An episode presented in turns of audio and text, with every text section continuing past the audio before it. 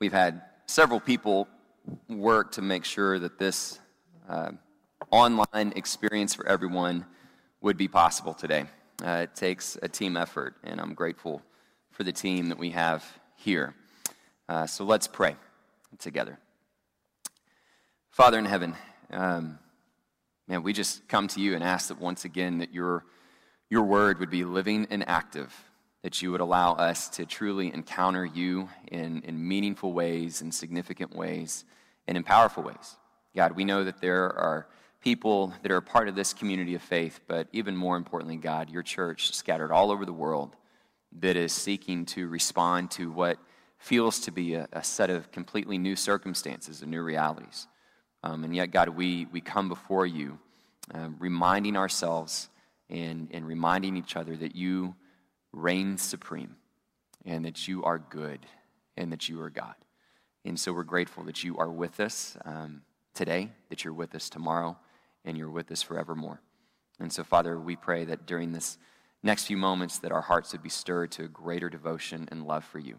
We thank you for all that you have done, all that you are doing, and all that you're going to do. And we pray that it would be used for your glory. In Jesus' name, amen. Amen.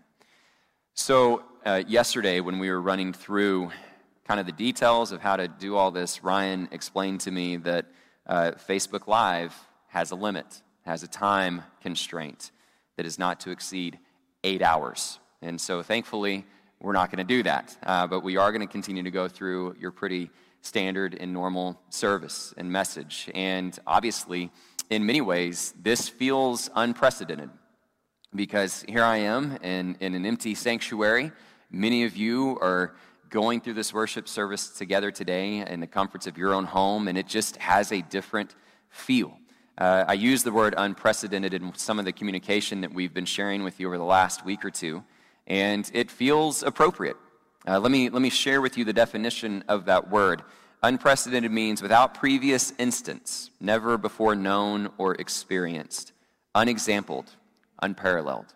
That seems to be a pretty appropriate description when you think about what's facing our world. We, we have things that are taking place not only in our country, but countries literally around the globe that are shutting down schools and sporting events and businesses and restaurants and large gatherings are being put on pause and being put on hold. And so there's no doubt that for many of us, this disruption to our life feels unprecedented. And, and that definitely is an appropriate term. And yet at the same time, it's incredibly unappropriate because there are many things that aren't um, unusual about what we're facing right now. In fact, if we were just to zoom out a little bit, we would see that what we're facing today is not exactly that unusual. In fact, you could almost say it's somewhat common when you look at the lens of human history. So I sat down this week and I Googled pandemics, the history of pandemics, and came across this article on history.com that gave a list of all the pandemics that have been documented that they would suggest has significantly altered the course of human history. And so I, I want to read to you their list, or at least recount a few of the highlights that they provided in this article. The first pandemic that we have on record occurred in 430 BC, right, 430 years before Christ, before the Common Era. It occurred in Athens. It's the earliest recorded pandemic. It occurred during the Peloponnesian War, and most records seem to indicate that two thirds of the population there in Athens suffered and died from the result of this pandemic. But then the list continues. In 165 AD, we had the Antonine Plague, which was probably the earliest uh, manifestation of smallpox. It actually claimed the life of Emperor Marcus Aurelius. 250 AD, you had the Cyprian Plague, uh, where here you had city dwellers that were so uh, afraid of what was taking place that they actually fled the city, went into the countryside, thinking that they were going to find protection from the outbreak, but actually what they did is they furthered its spread. And so it was a pretty significant impact in that time frame as well. 541 AD, you had the Justinian plague. This was probably the first appearance of the, what we commonly refer to as the bubonic plague. Started in Palestine and the Byzantine Empire and then moved throughout the Mediterranean, caused massive economic struggles, and the recurrences of this plague over the next several centuries, right, so a couple centuries, collectively claimed the lives of 50 million people, 26% of the world's population.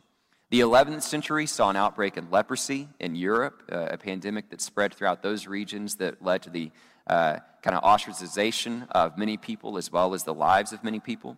1350 led to the Black Death. This was the second appearance of the bubonic plague, responsible for about a third of the world's population suffering there.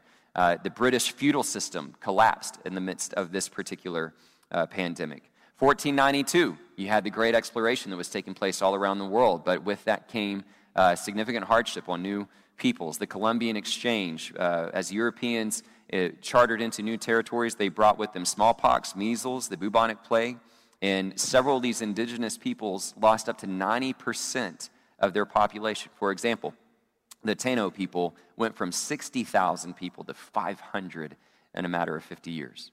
1665, the Great Plague of London which was another recurrence of the bubonic plague that resulted in the deaths of 20% of London's population. 1817 was the first cholera pandemic that started in Russia and quickly spread to India and the rest of the world. 1855, another version of the bubonic plague that started in China and then moved to India, this time claiming around 15 million victims. 1875, there was a measles outbreak in Fiji that claimed one third of their population.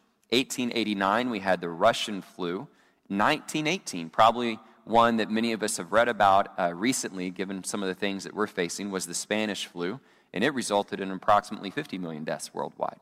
And then, even as recently as 1957, the Asian flu started in Hong Kong before coming to the U.S., and then there was a second wave of it in 1958 that caused an estimated 1.1 million deaths worldwide. Now, our current situation with this pandemic, with the coronavirus and COVID 19, the numbers that we see right now are nowhere near what I've just referenced. And Lord willing, they never will be. But my point in recounting this list for us this morning is to say that uh, we've been here before. The, the story of humanity has faced this reality before. These pandemics are a part of uh, human history. And part of where I want us to find comfort in that is that God was sovereign then, He's sovereign now, and He'll be sovereign tomorrow.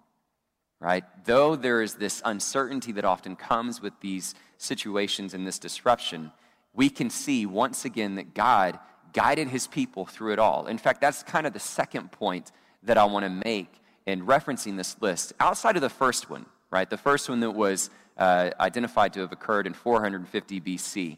Every other pandemic I just listed occurred after Jesus Christ, right? And so through the course of all these different difficulties and all these disruptions to the, to the human drama, you know what we've seen is that the church has endured.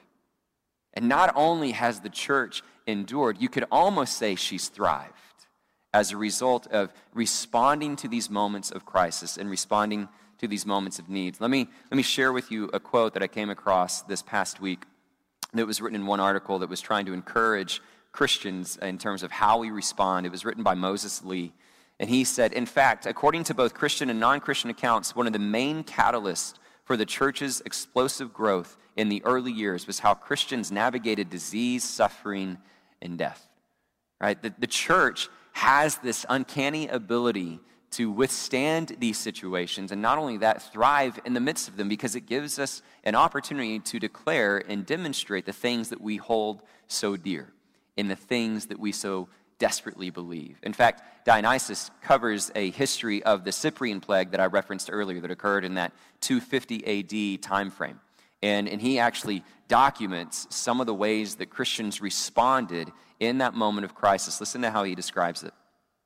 He says, Most of our brother Christians showed unbounded love and loyalty, never sparing themselves and thinking only of one another.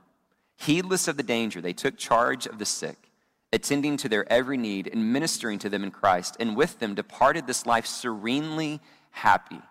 For they were infected by others with the disease, drawing on themselves the sickness of their neighbors, and yet cheerfully accepting their pains.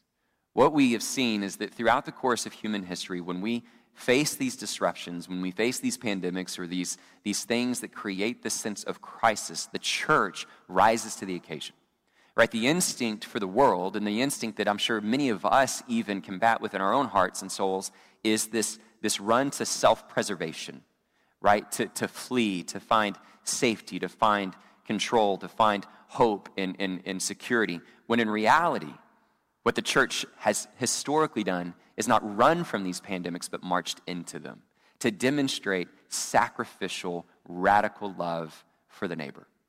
And that's really what I want us to talk about today. You and I have been faced with a moment that for us feels unprecedented. But when we look throughout the course of human history, we can see that our brothers and sisters that have gone before us have shown us how to rise to the occasion and march into this situation in a manner that allows us to, to demonstrate the radical and sacrificial love of Christ and our Savior. We're in a, a point in time where we're rediscovering the difference between that which is essential and non essential. Right? It, it's interesting that as this crisis unfolded, one of the first things to go was sports. Right? And I love sports. You guys know that. But it's a reminder of just really how non essential that is to life. But we have continually had this recalibration, this disruption is forcing every one of us to kind of go, okay, what, what's really important? What is essential to, to human existence? What is essential to the church? And I would suggest to you this morning that while there is a certain uh, unknown to what we're facing, that opportunity to recalibrate and discover the essentialness of what it means to follow Jesus is a beautiful thing and a wonderful thing should we steward it well. And that's what we want to talk about today. How do we rediscover the essential elements of following Jesus? And so there's several things that I want to talk to you about in, in light of our, our new set of circumstances. I want to talk through our um, posture, the posture that we need to maintain through the midst of this uh, disruption in this crisis. I also want to talk about our particular approach as a church family, what you can expect uh, during the season, and how we're going to continue to function together as a church. We're going to talk about our responsibility uh, specifically our responsibility to the community and how we're trying to approach meeting those needs. And then we're going to close with just a quick reminder of what our hope should be and what our prayer should be in the midst of it all. And so let's, let's start with our posture. Uh, the, the way that I would summarize this for us as a church family today is that I would encourage us that we would choose peace instead of anxiety. We would choose wisdom instead of foolishness, and we would choose courage instead of fear. Right, that's the posture that I want us to carry ourselves with. Where, wherever you are, whether that's at home with your loved ones, or if you have the chance to, to interact with people over the phone, or any sort of communication interaction you have, that, that our posture and how we respond to the developing news and the developing situation is that we would demonstrate peace and wisdom and courage. There's no doubt that when you face something that creates this much of a disruption to the normalcy of life and this many unknowns, it's easy for us to grow anxious right? It's easy for us to grow concerned. But what this gives us an opportunity to rediscover is that peace comes from an assurance that we have in the promises of Jesus Christ, right? Peace comes in this reminder that we are not made for this world, right? Our hope, our trust is in the return of Jesus, the fulfillment of his kingdom, a new heaven and a new earth that assures us that there will be no more sorrow, no more suffering, no more sickness, illness, or disease, and that we get to dwell with him forever. That's what gives us peace. And so we're, we're not worried about the disruption to the normalcy of life because this life, as we know it, is not what we're ultimately living for. And so we have a chance to demonstrate that peace as we respond to this new norm that's unfolding around us. But in addition to that, we still want to proceed with wisdom rather than foolishness, right? Just because we have a certain um, assurance and just because we have a certain peace doesn't mean that we need to just disregard the instruction, the advice, and the counsel of our elected officials, medical experts, and so many of those that are on the front line. I'm sure that many of you have been reading extensively about why we're responding the way that we're responding as a society and really as, as humanity around the world. And this is really for the common good, right? Part of the reason we chose not to gather today is because it puts other people at risk. One of the ways that we show loving our neighbor is to follow the advice of the experts that need us to come together and fight this collectively.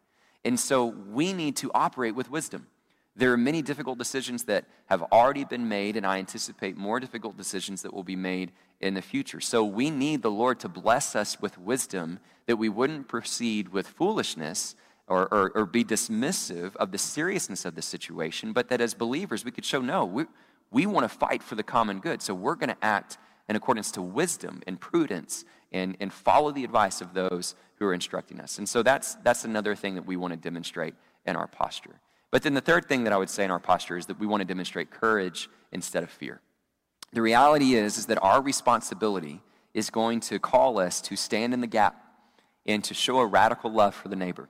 And that's going to take selflessness. That's going to take courage. Right now is not the time necessarily to hunker down and retreat.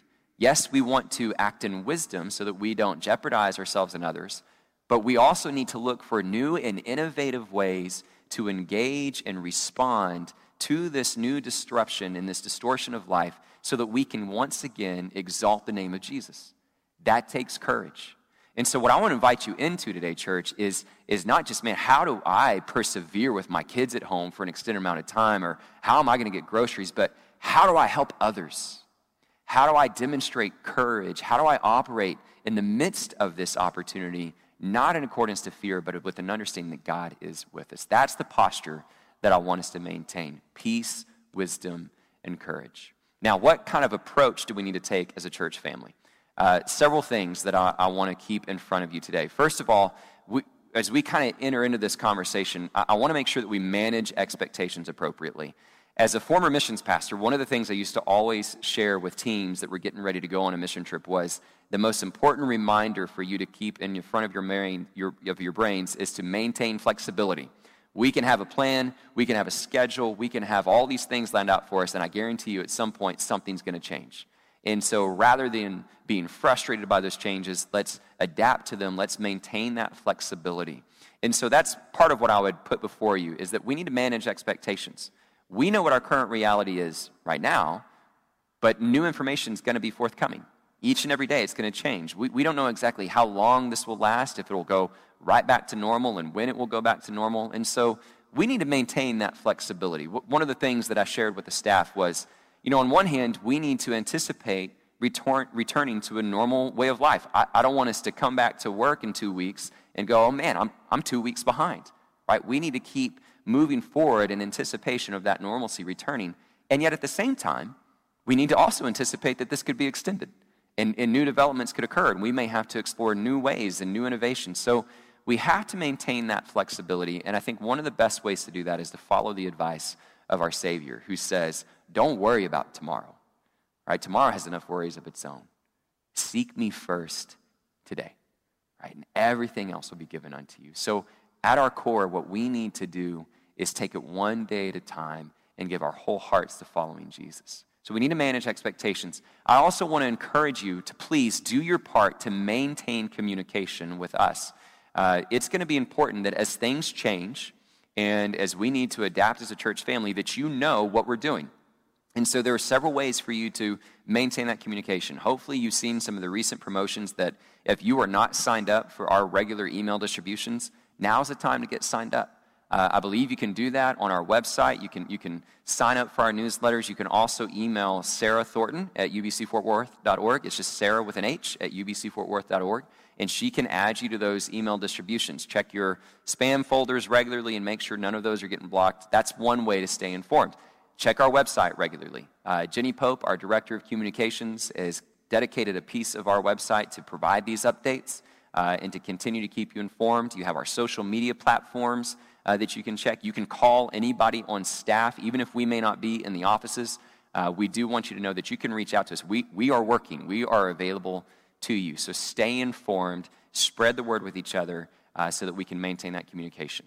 Now, essentially, uh, if you want to know how we have to respond to our current reality as it stands today in our current approach, what I would tell you is that uh, for all intents and purposes, this campus is effectively closed right? The, the reason we're doing this online today is to demonstrate our awareness to, to fight for the common good and to protect others and to protect you um, and to protect the other people that we may come in contact with. And so if you're sitting at home and you're thinking, well, are we still doing Wednesday nights? Are we still going to do that small group prayer time or Bible study? The answer right now is no. Um, we, and we've communicated with the different people responsible and the people that often participate in those ongoing weekly activities but for all intents and purposes, our campus is closed. And, and we want to demonstrate that sort of prudence and that wisdom. The staff, um, we have uh, come up with a plan together. We're still working. Uh, we've encouraged each other to work remotely. If you have to come into the office, you can for certain things. But if you need them, I would encourage you to reach out to them by email or by phone. Uh, but make no mistake that just because this campus is closed, your staff is still working, and more importantly, ministry is still ongoing. And, and that's really what I want to talk about today is how is that going to continue and in what capacity? So here's one of the several things that I want to make sure that you're aware of and how you can, can participate. First and foremost, pray. Pray, pray, pray, pray, pray. Right? We, we have emphasized this to being a huge, uh, important conviction of our church to be a people of prayer, to pray with each other and for each other. We say it all the time. I think many of you are aware that the president declared today, Sunday, March 15th, to be a day of national prayer, and we need to follow suit. Right, we need to pray. We, we talk about it all the time. We quote Oswald Chambers that prayer does not equip us for the greater work, it is the greater work. And there's no doubt that this is a time that we as a body of believers need to be consistently and fervently praying and interceding for others. We need to be praying for the sick, right? Pray for those that have been directly impacted by the spread of this pandemic worldwide. We need to pray for caregivers right? Those that are on the front lines, be it uh, the medical professionals that are caring for the sick or the, the experts that are trying to figure out how to curtail this disease, our elected officials, whatever it is, we need to be praying for those that are entrusted with those decisions and constantly combating it.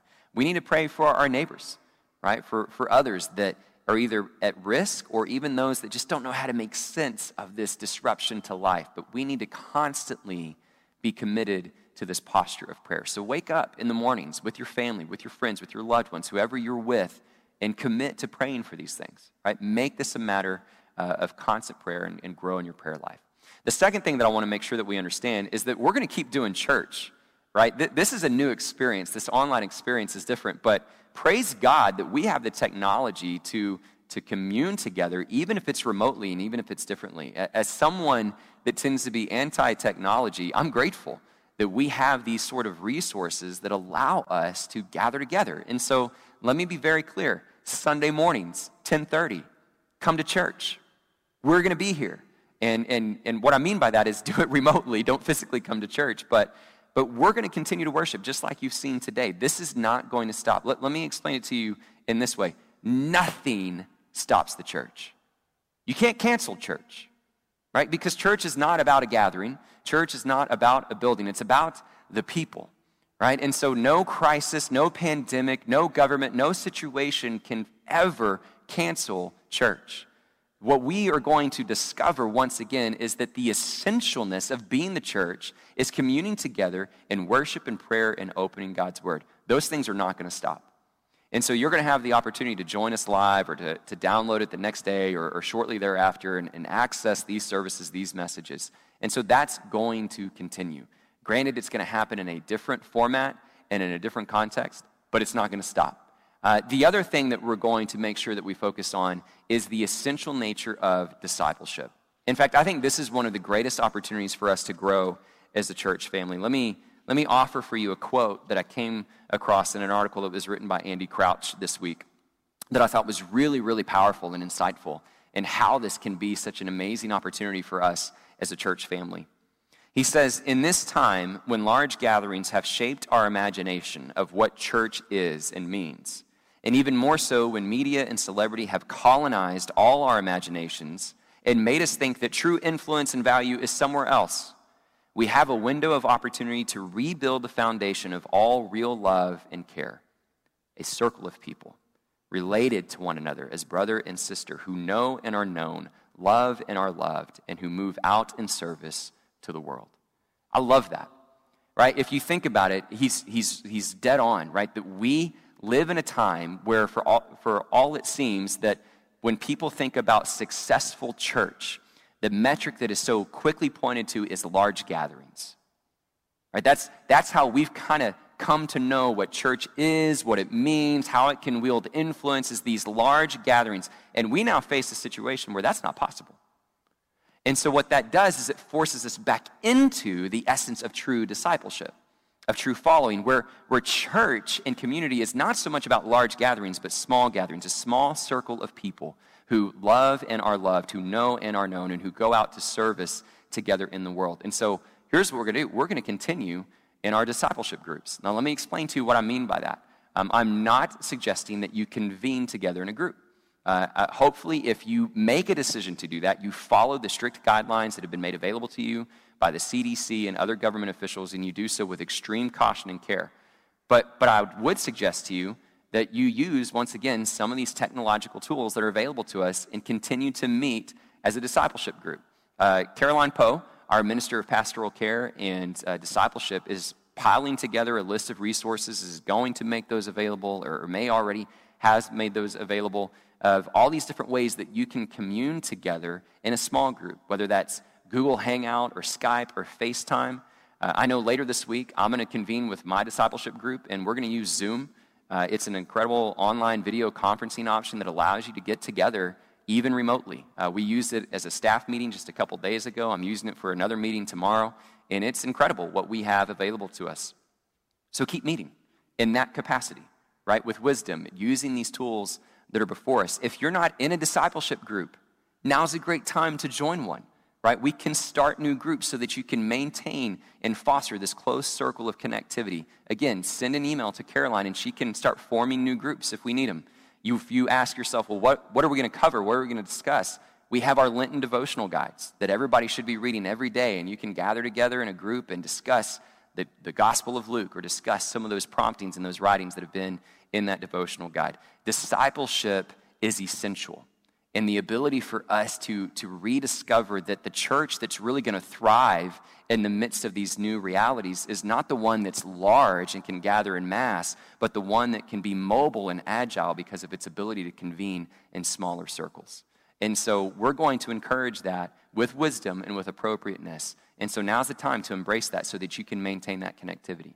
Now, another element to our approach here that obviously you probably are thinking of is well, what about those of us that have limitations from a technological perspective, right? Those of us that don't have the ability to navigate or structure or build these sort of online forums. What, what about that? Well, we're mindful of that as well. We actually are already compiling a list and have one that's pretty much well in place of folks that we anticipate to struggle with some of those limitations, be it that because of technological differences, or maybe they're just going to be in a more isolated situation and circumstance. And so here's what we're doing we're, we're already generating a, a, call list where the, the ministers on staff and some other staff representatives are going to reach out to these folks with personal phone calls on a regular and consistent basis just to make sure that we're, we're connecting with people, seeing how folks are doing, and seeing how we can pray with them. Um, our deacons, even before any of this had ever materialized, had mobilized themselves to make sure that they were providing consistent care and authentic relationships with our widows and our widowers. So our deacons are actively pursuing those relationships and reaching out to those folks on a regular basis. You, you heard from Mr. Kevin earlier. We're, we're bringing our children into this process by suggesting, hey, write a letter to someone that's maybe not going to have the chance to, to engage in the same capacity as some others. And so, if you think about the, the wide sweeping approach that we're taking, we may use some of the relevant technology to still communicate and foster that connectivity. It may be more dated in the sense that it's a personal phone call, or it could even be more ancient in the fact that it's a written letter. But we're going to exercise all those resources and options to us to maintain a sense of connectivity as a church family. And so we're not neglecting the, the ways in which we're going to try to maintain that sorts of community, that sense of community in the upcoming weeks and months ahead. And what we want is for you to be a part of it, right? So embrace it and engage it. Don't withdraw, don't, don't retreat, but embrace the challenge and rediscover new ways for us to pursue discipleship. Now, ultimately, all of that is going to lead us to responsibility, right? That as we do these things, a lot of those things that I'm talking about, there is internal, what we're doing as a congregation. But the reality is, is that we're also going to uh, encounter a tremendous sense of responsibility. Uh, we have been praying for years that God's power would be unleashed in our lives, in our church, and in our community, in our world. And there's no doubt that we are embarking upon a time where our community in this world needs a sense of the power of God, and He's going to mobilize His church to respond. So, so let me be very clear ministry hasn't stopped. In fact, it's, it's only increased. And, and we're going to diligently pursue how do we respond to the needs of this community in this world. Uh, that's our responsibility as a followers of, of Jesus Christ. And so let me give you some examples of what I anticipate for that and where you can participate. First and foremost, reach out to your neighbors. Now is a perfect time to do it. Uh, especially if you have folks in your neighborhood that maybe fall in that category of being more vulnerable to these things. But even if you don't, uh, what, a, what a wonderful time to reach out to people and say, How are you making sense of this? Uh, how can I be praying for your family? Do you guys have what you need? Is there anything I can do to encourage you or share with you at this time? Demonstrate that peace, that wisdom, and that courage. Demonstrate that posture by reaching out to your neighbor. Now is an incredible opportunity to do that. But in addition to that, I want you to know that as a church, we are mindful of the vulnerable populations of our community. Uh, so as we have these phone calls to the folks that we anticipate that might be more isolated, um, and we get a sense of their needs, whatever those needs might be, uh, we're going to respond, right? If they need help getting groceries, if they need help with things at home, if, if they need any sort of assistance, but they're restricted because of this new reality, we're going to figure out a way to respond to it. In fact, I've, I've been very encouraged because I've already heard from several of you who have reached out to me and said, What can I do?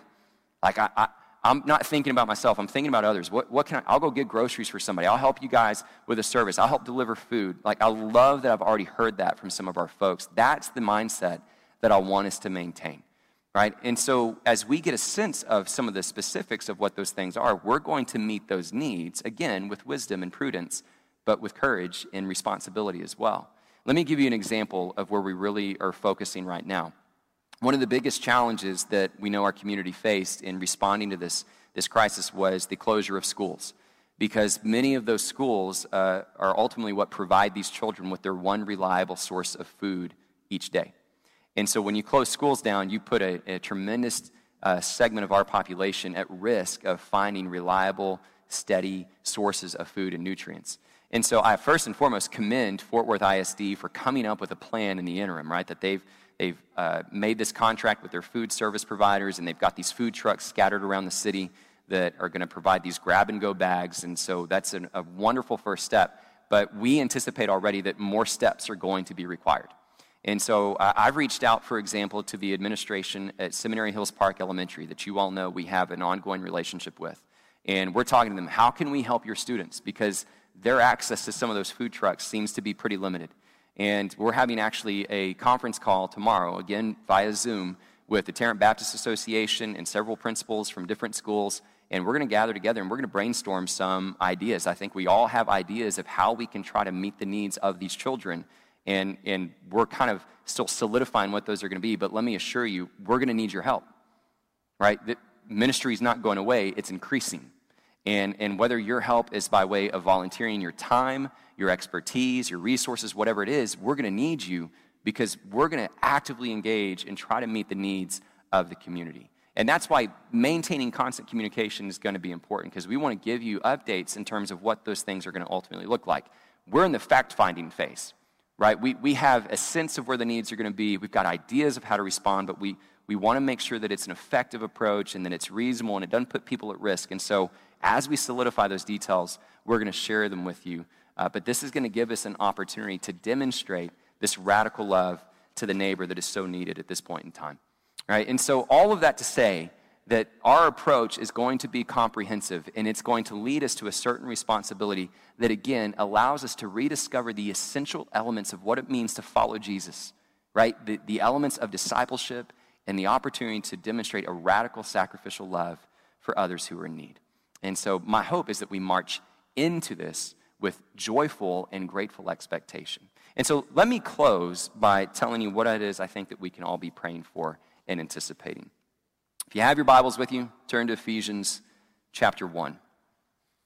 I'm going to quickly read through this. We're going to continue our series through Ephesians as we have planned, and it just so happens that the passage for us today is a prayer that Paul offers to the church in Ephesus that to me is a wonderful guide for us in this unprecedented time.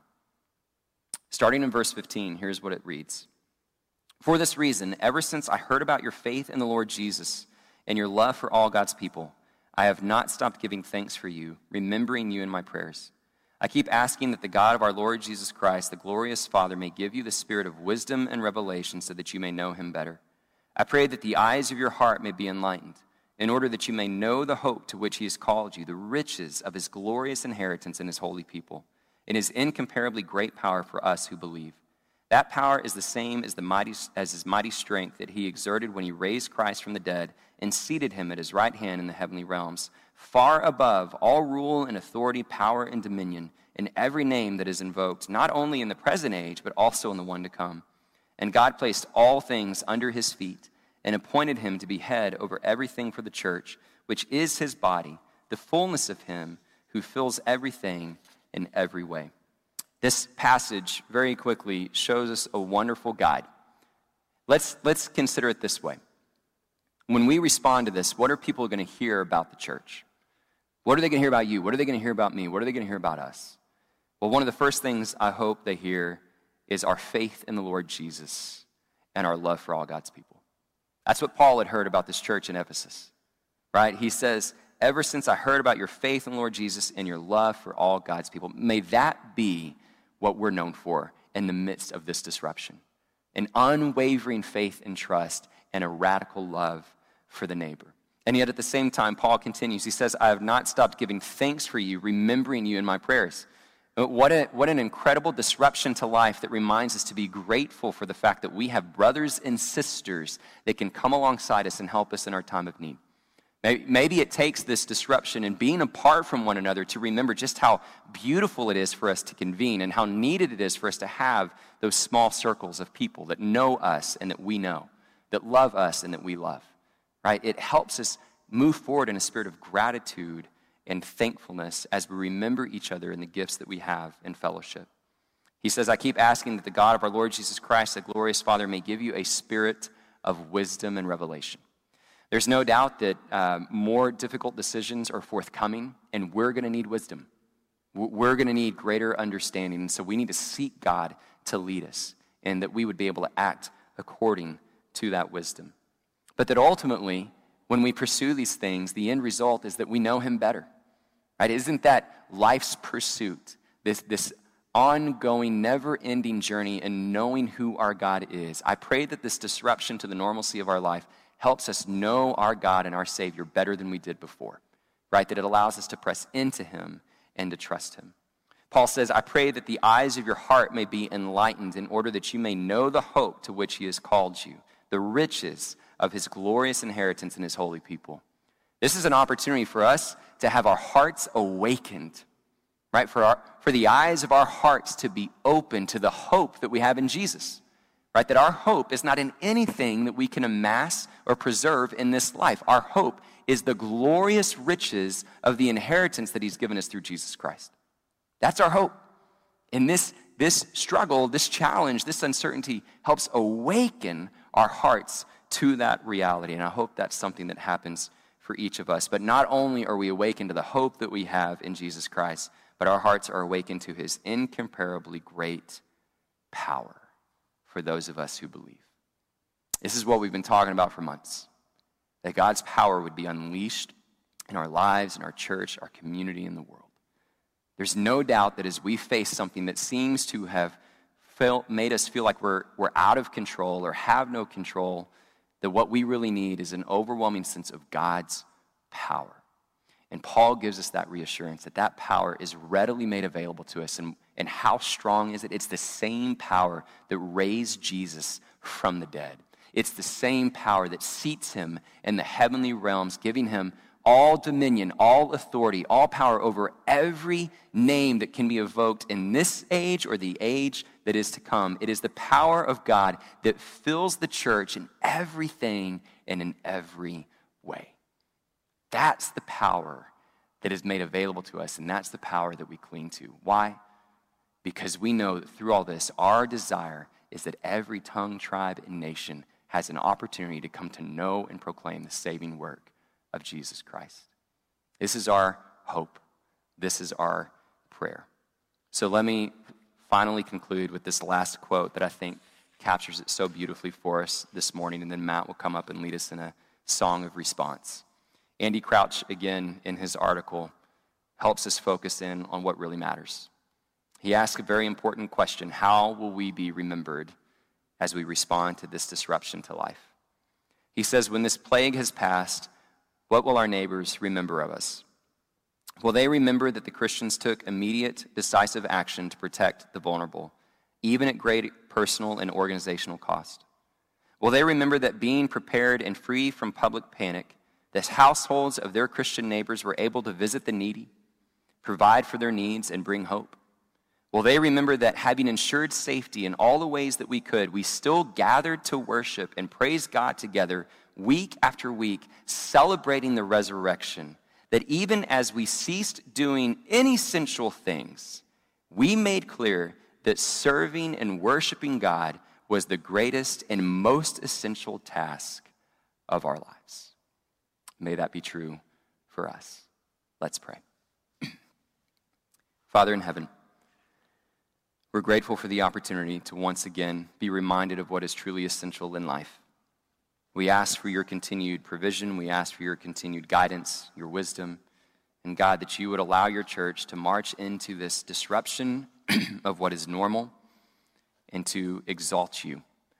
God, that we would know you better, that the eyes of our heart would be awakened to the glorious hope that we have, this incredible promise that we have in Jesus, the power that we have in Jesus, God and that we would march into this situation in a way that allows us to demonstrate faith and love. That when people look in on us, they would see an unwavering steadiness because of our faith in Jesus Christ. And they would sense, once again, a radical and unyielding love for the neighbor. We thank you, Father, and we worship you.